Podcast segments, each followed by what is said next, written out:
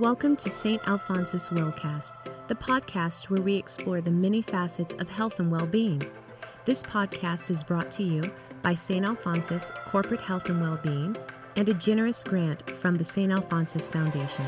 Thanks for listening and enjoy the show.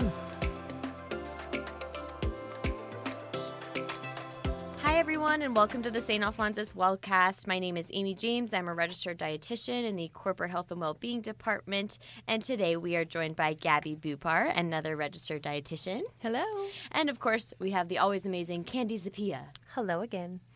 All right. So, a few episodes ago, we talked a little bit about some fad diets, three specific ones, uh, that are getting a lot of buzz in the health and wellness world. And so, one of them was intermittent fasting. Um, and you probably could have told if you listened to that episode that we got kind of excited at that one and it took a lot of time. Uh, so, thanks to our curious minds and some of the feedback we got, we're going to take a little bit of a deeper dive into intermittent fasting and hopefully answer some questions um, and help you decide ultimately if this is something that you'd like to try for your own self. Uh, just as a disclaimer, we strongly advise that no matter what you hear in this podcast, no matter how informational it is and how amazing it sounds, or, you know, on the opposite end, doesn't sound amazing at all.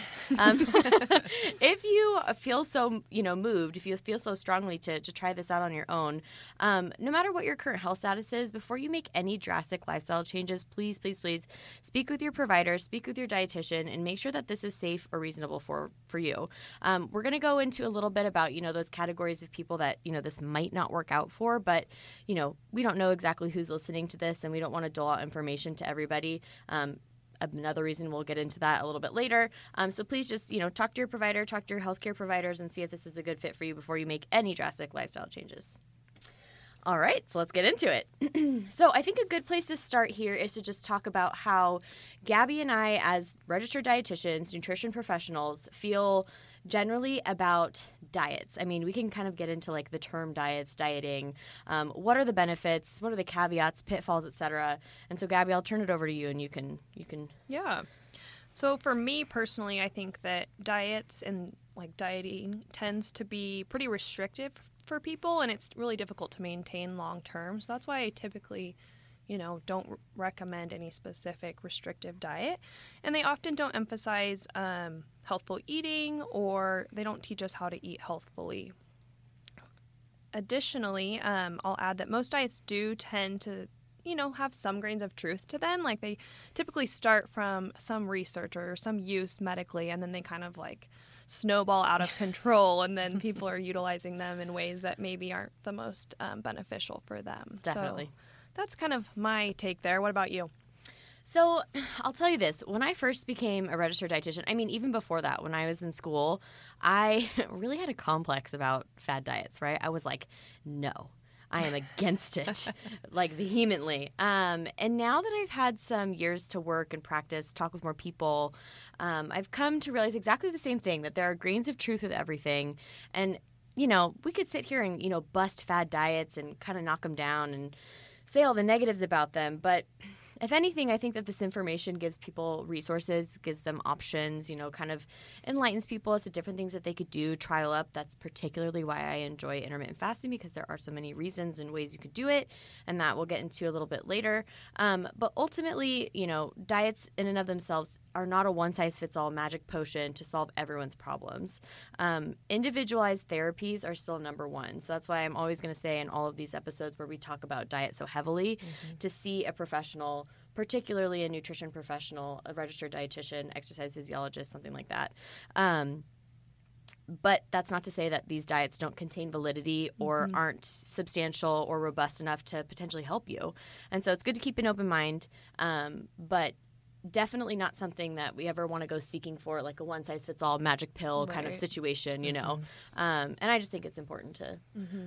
to to start there. Um, but let's let's get into the to the meat and potatoes, so to speak, of this episode. Um, Gabby, why don't you tell us exactly what the heck intermittent fasting is? We've yes. we've heard it named a bunch of things. Um, you know, timed uh, timed uh, time restricted feeding, mm-hmm. intermittent fasting, alternate day fasting, just so many things. So break that yes. down a little bit for us. Okay, so I'll do my best to kind of go through and give a breakdown and describe all these different things that we're hearing. okay. So intermittent fasting or sometimes referred to as IF for short, is essentially a method of calorie restriction. So instead of restricting like what types of foods we're eating, um, as many diets often do, it's just restricting that time frame during which we're eating. Um, so it doesn't, you know, have any like meal plans or food lists or recipes or calorie counting or anything crazy like that. It's just simply the time frame and sometimes changing the days as well. So we'll go through some of the common forms of IF or intermittent fasting. So one of the common ones is the two day cycle. So that's a 24 hour fasting followed by a 24 hour feeding. And then this just kind of alternates back and forth. And so this eating pattern is known as alternate day fasting or every other day fasting or also every other day feeding. So it has several different names there. Okay. So many names. So it can get really confusing. I know. I'm like, okay, this is an added benefit of this because there's so many different ways that you can do it. But if you listen to any other podcast about it, they call it something different, and it's mm-hmm. kind of hard to keep up. So And all the like little acronyms for yeah, it too. Jeez, Yes, the yeah. acronyms. So that's the first one. So it's essentially just that alternating days. So you wouldn't eat anything and then you would eat normally on the alternating days. Got it. Another form is the 5 to 2 ratio. So it's 2 days out of the week are fast days and they could be consecutive, they could be interdispersed amongst feeding days. Um, and on that fasting day, it's 25% of what you would normally eat is consumed. So you're so you're not really fasting, fasting. You're eating, but just a quarter of what you would normally eat. Yes, exactly. So drastically less, but Mhm. this is something you know that might be way more amenable to specific groups of people. Which is again, I keep I already said it like four times, but why I like that there are options. Yes. Right. Yep. Okay. Okay. And then the remaining days, the normal feeding days, are just your 100% of your normal caloric intake. Okay. And then another one that Amy mentioned is the time restricted eating, or it's also known as time restricted feeding. Um, and so that is dividing the day into a period of fasting and a period of feeding. So within your 24 hours, it could be like 20 hours fasting, four hours feeding if it was pretty restrictive, or it could be, you know, 14 hours fasting, 10 hours feeding. Um, and it can just vary depending on the person and what they want to do and what works for their lifestyle. And so that's typically what people think of when they hear intermittent fasting. Yeah, that's definitely the most popular right now. Okay. Definitely. People will So it's like- just like I don't eat after seven o'clock at night, and Mhm. then I'll eat a little something here, and then take another break, like that Mm-hmm. yeah, type of vibe. exactly. So it's just you know start at nine end at say six or seven, and then you're not eating later in the evening or Yeah. before nine. Yeah. And then you just eat normally throughout that time period. No, like don't need to do anything excess or restrict anything. Just your normal, typical consumption. And if you think about it, it's kind of just extending what a normal fast for us because we all fast, right? We Well, sleep sleeping. throughout the night. I Mhm. mean, we hope we fast. We hope we stay asleep and sleep well. and so it's kind of just extending that. So I think in a way, it definitely feels like the most natural way to fast. Right. Definitely. Yeah. Following that circadian rhythm. And it can help mm-hmm. people just kind of who tend to snack later into the evening, you know, mm-hmm. if they're staying up late watching TV and things like that and they go to the pantry, can just kind of help eliminate that excess calories there. All right. And then the final variation we're going to discuss is to consume a very limited number of calories. So it's usually 15% to 20% of intake on the fasting days rather than um, taking in no calories at all. Because I know that can be difficult for people is to like com- not eat anything for an entire 24 hours. So Yeah. this is just cutting that back, restricting it to that specific percentage. Yeah.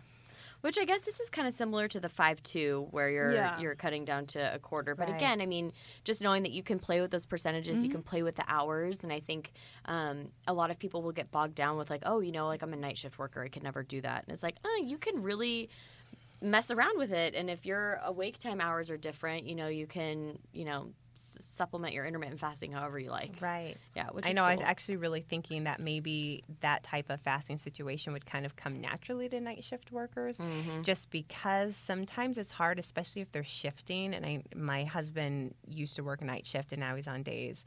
Um, but like naturally, he just wouldn't be hungry. It was hard to switch from having his like three days on as a Mhm. nurse, and then you know 5 days Mhm. off or whatever Mhm. and switching back and forth. So he kind of naturally did fast during that time just because it, it wasn't in the regular rhythm. So And we'll talk a little bit later about circadian rhythms, but we're kind of like manufactured um, to fast during the nocturnal evening, which means nighttime. You know Right. that we're like that's what our bodies are made up to do. And so when we uh, kind of take it just a step further and we like increase the amount of the fast that we're doing and we put a little bit of that stress on our body, it's similar. It's very similar, like the kind of stress, the physical stress that you put on your body when you exercise, and it has this benefit at the end. Um, and we'll get into that a little bit later. Yeah, but but circadian rhythms play a huge role in why it, it can be beneficial. All right. And so, kind of to summarize those different ver- varieties of intermittent fasting, um, you know, what we think is what draws a lot of people to this is just like the flexibility of it. It's not super restrictive um, with cutting out foods and a really restrictive diet plan and counting macros and things like that. Um, the only restriction is the timing, and there's a lot of flexibility there, you know, depending on your schedule and when you're working and, and things like that. Um, and there's also some incredibly promising results from some of these studies that they've done on intermittent fasting. So I'm going to turn it over to Amy to kind of discuss the history of intermittent fasting and get into that. So the, there's a lot there's a lot of information out there about like how intermittent fasting started, right? But really the simplest answer that we can think of is like let's think back to when we were hunters and gatherers, right? Like we definitely didn't eat um, three meals a day. I always tell all of my Right. clients, whoever made up the three meals a day is just a quack. I don't know where you got that. That's not evidence based. Um, I certainly don't eat that way. Um, anyway, so if you think back to when we were hunters and gatherers, you know, food was scarce. We didn't live in a surplus that we do now. Um, and so you can trace the history of fasting in and of itself back a really, really, really long time. Um, food wasn't always guaranteed to us, and thus, you know, fasting was just kind of like a normal part of daily life. So it's been a part of our history for as long as we've been around, essentially. Um, you ate when it was available, and you fasted when it was not. Uh, and you can also see fasting kind of come and go throughout history as a part of many different cultures, many different religions. Um, however, you can trace like a legitimate study done in the research uh, back on caloric restriction without malnutrition. You'll hear us say that a few times throughout this podcast too. Um, to animal models back in like the 1940s, and that's kind of when this research started. Um, but this diet really started trending and picking up around 2012 when uh, in Australia and the UK there was a documentary put out called Eat, Fast, and Live Longer by Michael Mosley. I'm sure some other people um, might argue that you know okay this person came up with it Right. before this person wrote this book on it before because there's a lot of poignant figures who subscribe to, to fasting who you know put it out in the universe and said this is the new way to go xyz um, i think you guys heard me talk about it on the, the episode that where we briefly covered it but the huberman podcast put a huge huberman lab podcast but a huge two and a half hour long podcast on time restricted feeding. It's just a wealth of knowledge but they do get like very very heavy into the details. So it's a heavy it's a heavy episode. it's a heavy pod. um, but uh, I think uh, specifically this uh, documentary is really why it's it's so popular. Um, but like I said, so many people back it, so many different professionals back it, which is um, pretty interesting and, and really lends itself to the program itself. And I was reading something, just some articles about it as well. And one doctor even mentioned, you know, like even 50, 75 years ago, we didn't have like television on all night and like all Right. these foods readily available, like fast food open 24 Yeah. hours. And so it's Yeah. just, you know, all of these things that keep us up later and we have more access to this food, like you were saying. It's just shifted a lot, Yeah, our external environments have changed drastically change They- when yeah. like sitting at a computer and like, Yeah. uh, Right. Well, all all the of that. packaged stuff. I mean, like back in the day, you really did have to make Food. your food, and that's what you ate, and you ate a lot more hot meals and that sort of thing. But now, yeah, especially when you're sitting, I mean, I find it it happens a lot. I've I'm trying to retrain my brain right now to in my evening time when I can actually watch a show or something, not to just like snack. Oh yeah I 'Cause it's tend there. to do that too. mm-hmm. Yeah. Well, For it, it convenience, yeah. elicits like a dopamine response, does. right? It is. Mm-hmm. And that's something that I talk about with my clients a lot too. It's like your brain is just searching for a new sensation. Like it wants mm-hmm. that crunch, it wants that that good taste and and when you activate a pathway so many times right like when you Yep. heed the call with food food food food food it's really hard to get stimulated by something else which is also why we love our phones why we love screen time because mm-hmm. it's that immediate gratification but if you Right. Because you know life is set up the way that it is you know you're so readily able to access that pathway right like pick up your phone pick up your phone pick up your phone like i know gosh, maybe like last year, I found I found myself, you know, when we were working from home, I'd pick up my phone and like be in Instagram before I even like realized like I had a thought process about it. I'd be like, what am I doing? And you really have to retrain yourself. But yes, uh, things have changed. Time it. Yes, things have changed. Changed. All right. So, um, Gabby, tell us why like intermittent fasting. You just hear it everywhere. It's almost like like a dating profile. Like, what's your what's your feeding window? Um, so, you know, so like tell us like tell us a little bit like what what is ben what is the benefit of eating like this? Why are so many doing so many people doing it? Why are they willing to try it? Um, because to be honest, when I think about it, not even just as a dietitian, but just as a human, in its most basic form, starving myself doesn't seem fun. But I'm a little intrigued, right? Yeah. So we'll kind of talk about the appeal of it first. And like we've already discussed, you know, it's just this way of eating dictates the timing of the food over specifically like what kinds of food. So it really gives us freedom there, like food freedom to choose what we want to have. Um, and of course, this doesn't mean to like go crazy and overindulge and just have whatever you want during this feeding window. We want to still, you know, follow like a Mediterranean or like a nutritious whole foods based diet. Um, so that we're still getting, you know, a well-rounded diet and not doing anything crazy. It's just Yeah. restricting that time there. Yeah. Um, and so because of that, it's a lot easier to maintain. Like as I mentioned earlier, like diets just are so restrictive sometimes that we can't maintain them long term, and this is a lot easier to implement and kind of adjust to your needs. Um, second positive to it, there are lots of options, as we've mentioned. Um, you know, you can incorporate it without causing lots of upheaval in your life.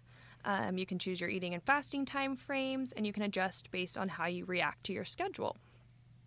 Let's see, you can choose to completely fast or go very low calorie. Um, yeah, so it's just a lot more flexible than, than other diets.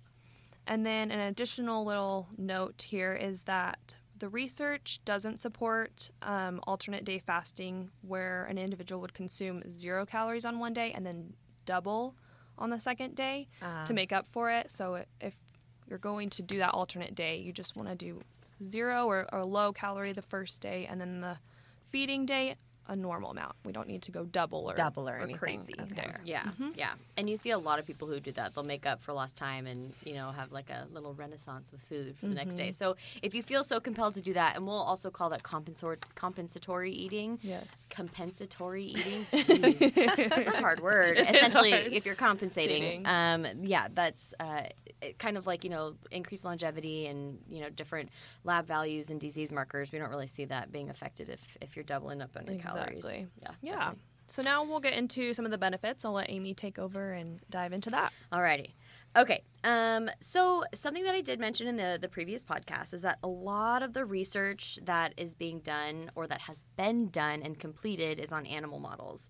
Now, this is because um, and and what you see is an increase in lifespan, so longevity, uh, a decrease in mortality. So these are kind of constant themes that you see in the research. Um, this hasn't been replicated in human studies, and that's because Right. humans tend to live longer than rats and mice, uh, which is you know preferred.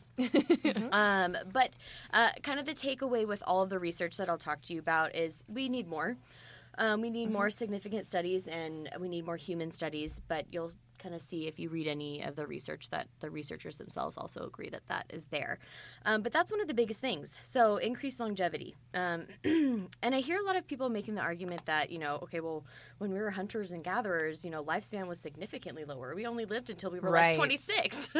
um, okay. Well, there's disease. Yes. Yes. touche, touche. You a lot are of correct. external Yeah. other factors there. Um, and so to that, I'll say I wish the only variable um, at stake here was diet, uh, uh, because you know we were more prone to like animal attacks and accidents, disease, and etc. environment and yeah. Exactly. Yeah. Exactly. Way more threats, different kinds of threats Um, than what we experience now. Um, so, you know, in summary, just keep your mind open. But, you know, at the end of all this, more research needed. Um, and, you know, that's kind of the, the pattern of nutrition research in general. Nutrition is a really baby science when you look at all the other sciences. And so it's not um, to invalidate the research itself or invalidate the profession of nutrition itself. It's just that it's constantly changing and it's a baby. Right. Um, so don't be surprised if we come out and knock it in about five years. No, I'm kidding. I'm kidding. All right. So some other benefits of intermittent fasting are improved biomarkers of disease, reduced oxidative stress, and preserved learning and memory function. So essentially, um, broken down into some simpler terms, uh, we see less incidence of disease or less markers that would predict that disease.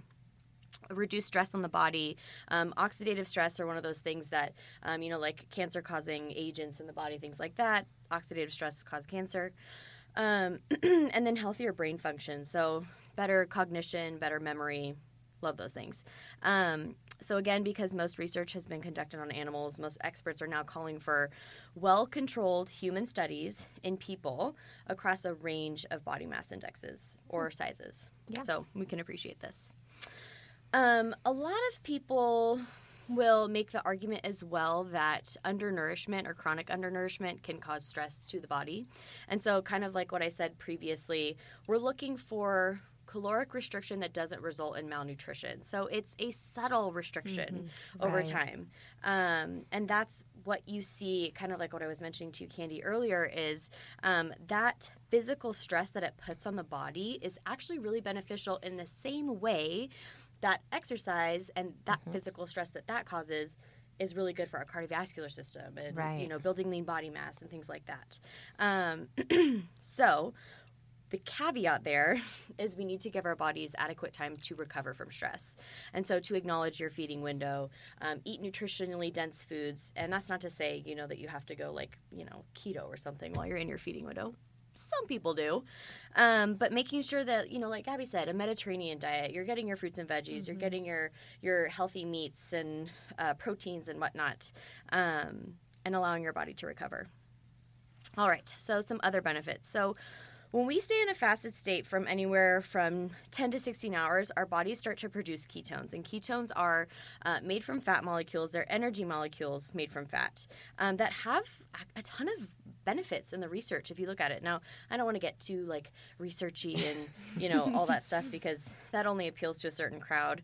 Um, but what we see in the research is that when you release these ketones into the blood, um, you have that like beneficial, like better adaptability and learning and memory functioning. So that like brain processing really um, enhances. And so that's another benefit. Um, we also see ultimately with this time restricted feeding you see caloric restriction without um, that compensatory eating again you're not making up for lost time and doubling your calories but ultimately this results in weight loss so um, i think initially this type of eating was acknowledged for its really great results in weight loss and that would be why so if that's a goal of yours, something that you're looking for, this might be the thing for you. Um, okay, so there's also a growing amount of evidence that eating according to our circadian rhythm or our 24 hour cycles, and I hope you guys can stick with me on this because this can kind of get a little bit like detailed. Um, but essentially, um, eating during your nocturnal phases of your 24 hour cycle, we have you know the nighttime phase and the light and the light or daytime phase, um, can actually be really detrimental to our health. So, all of the genes that we express on a daily basis in our body, 80% of them are dictated by night and day. So that what does that mean? Dictated. Um, so you, essentially, you express at a, at a high rate or you express at a low rate these genes, depending on the timing of the day. And if you Right. eat according to the timing of the day, which that could really take up like a year's worth of podcasts, we could get into circadian rhythm. So I'm really just giving you like the bare minimum here. Um, but when you're eating during the light phases, during the daytime, you're actually really enhancing your health and your well being. And so, if you hear anybody saying eating on a 24 hour cycle, eating according to your circadian rhythm, it's essentially just eating during the daytime. Um, and you can imagine this gets kind of wonky with people who live in like different Alaska? parts. Yes. um, and people who do shift, Shift work, work. and Right. you know it can get quite complicated. And um, but you know for standard, I don't want to say normal, but quote unquote normal people who you know have like 12 hours on, 12 hours off, it's it's more appropriate to eat during um, the physical light day. Right. Um, so many other benefits in the research to time restricted eating or, or intermittent fasting, but um, these are the ones that I really, really wanted to highlight. I do encourage, you know, if, if you're if you're kind of like a research buff and you want to get out there and and listen or read or pay attention, you know, whatever, you know, read read stuff because it's coming out left and right. It's almost it's almost overwhelming. You know, you can't keep up with it. Um, Sachin Panda is a, a really well known researcher and has put like tons of papers out there, tons of really great um, uh, articles. And so if you see the name S Panda in any of the articles, Okay. know that it's golden. That's an easy one to remember. I know. yeah, Panda. S Panda. That's fun. Yeah. Awesome. Okay, so intermittent fasting sounds pretty awesome, doesn't it? Maybe almost too good to be true. Is this really the best um, eating plan or diet for everyone? Maybe not. Um, and what are some possible side effects? So I'm going to talk about maybe who should be a little more wary or who should um, consult. You know, be extra careful there. Consult with their their provider before um, looking or you know implementing this into their life. So to start, pregnant or breastfeeding individuals, um, you know, it's just not the best to do like a caloric restriction during that time. You have a, you know, increased caloric needs and the baby's developing, and especially with breastfeeding. So we just don't want to restrict there or do anything. Um, Yeah, we want to honor the body's needs and and follow what what the body needs at that time. Um, additionally, anyone that's trying to conceive or experiencing problems with fertility, and then those who have a history of eating disorders, it may not be the best thing just because, you know, with a lot of eating disorders, there's a lot of restriction there and mm-hmm. control. And so this could, you know, not be the best for anyone with a history of that or Right. recovered from from the eating disorders. And then, you know, children and teens under 18, we don't want to, you know, contribute to possibly a development of an eating Yeah. disorder or restrict them in any ways. We want to let them, you know, honor their hunger cues and and learn about foods and and not feel restricted. Um, and then those individuals with you know any blood sugar disorders, diabetes, or underlying health conditions, as you know, prolonged um, periods without food can cause low blood sugar, and that could be a, an issue for some of those individuals there. yeah. So you know, as we've mentioned prior, for many of these reasons. Um, and others, it's just really important to talk with your healthcare provider and a dietitian before you know making any drastic changes or implementing this. Awesome. Um, so, what if you go to your provider and you're like, "Hey, doc. Hey, registered dietitian. I want to try this. I, I've heard a lot. I listened to the St. Alphonsus Wellcast. um, Of course. and they clear you and they say, "Yeah, let's let's let's get started." And and you figure out you've got an eating window, you've got a fasting window. Um, what are some potential things to look out for? What can happen? Um, we just want to give you guys the information. Um, and so this is in no way trying to be negative, but this is you know potentially what could happen. This way of eating essentially means kind of going against your intuition, right? Now, paying attention to hunger and fullness cues is something as a society we all struggle to do because we don't prioritize feelings of hunger. We don't prioritize feelings of fullness. And um, so this is something that we're kind of already out of touch with.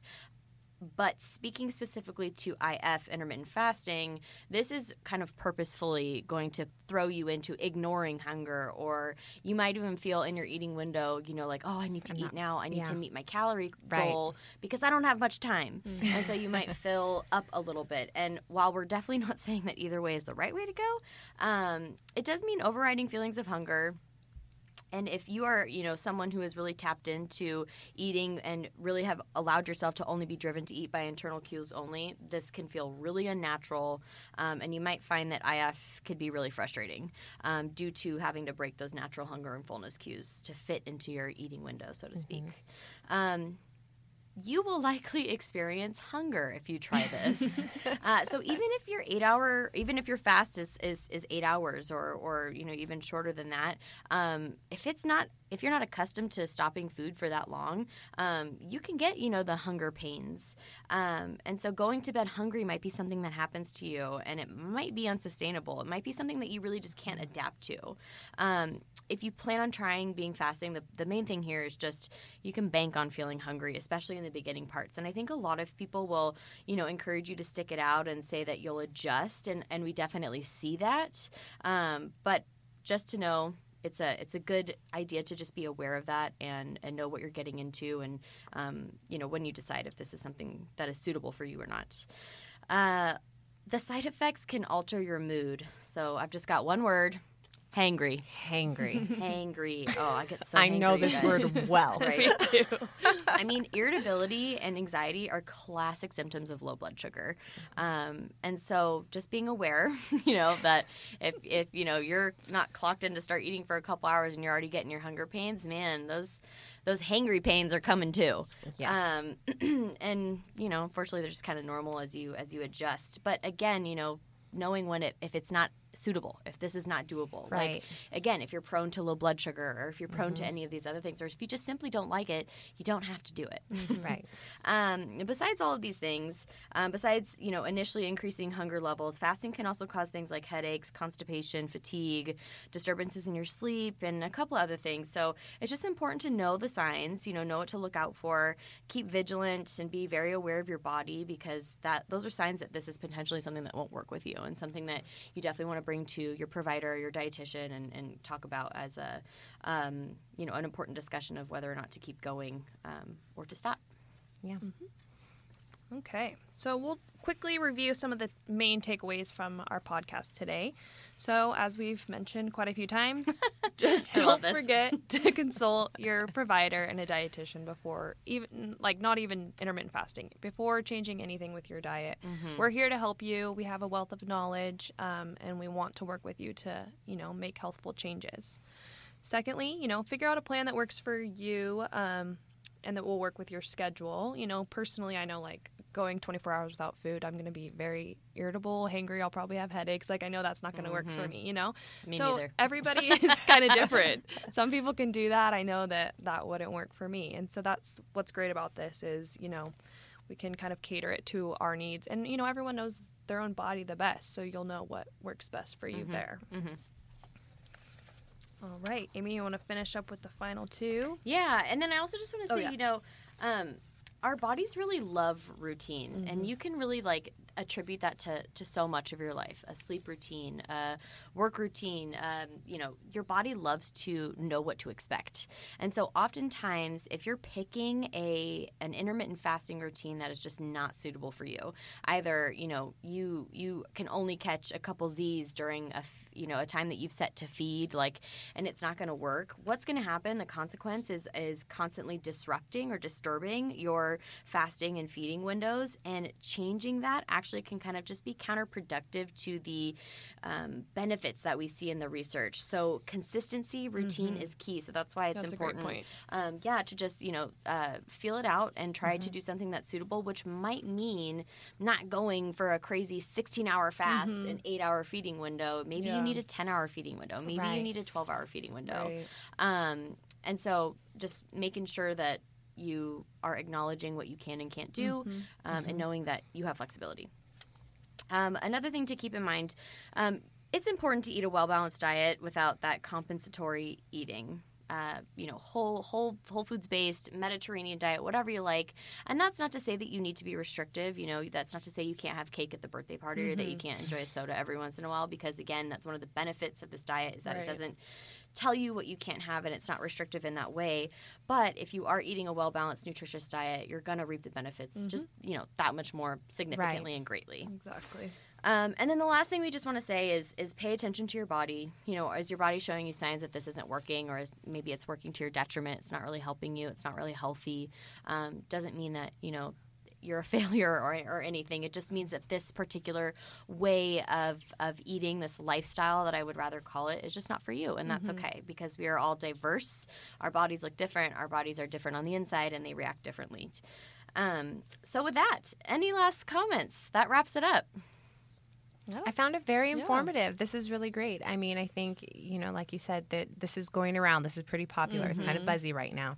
So it's nice to just have an overview over Yeah. the different types and understanding some of those pros and some of those mm-hmm. cons and knowing that whatever if you do decide after talking to your provider to do this to pick one there's flexibility in it but try to pick one and then kind of stick with that for a while so that you're not seeing those potential detriments Right. and then you know make an assessment and see if it's right for you Yeah, absolutely. And I'll just say again, um, if you guys, you know, are the nerds like me, um, and you are interested in the science, and you want to learn about the metabolic pathways, and you want to learn about the different genes that are expressed when you do participate in intermittent fasting, and yes, it does get that detailed. The Huberman Lab podcast it is fantastic. It's two and a half hours of just science and we love it um, not necessarily for our podcast here but um, and then there's tons of research out there so just go you know do a google scholar search and and um, and find some some you'll you will find some fascinating stuff Yeah, definitely. all righty thank you so much everyone for listening and we will catch you later on the st alphonsus wellcast Thank you for listening to this episode of St. Alphonsus Wellcast, brought to you by St. Alphonsus Corporate Health and Wellbeing and the St. Alphonsus Foundation. Always be sure to catch new episodes by subscribing to us through all major podcast platforms, including Apple, Google, and Spotify. We hope you'll tune in again. Until then, be well.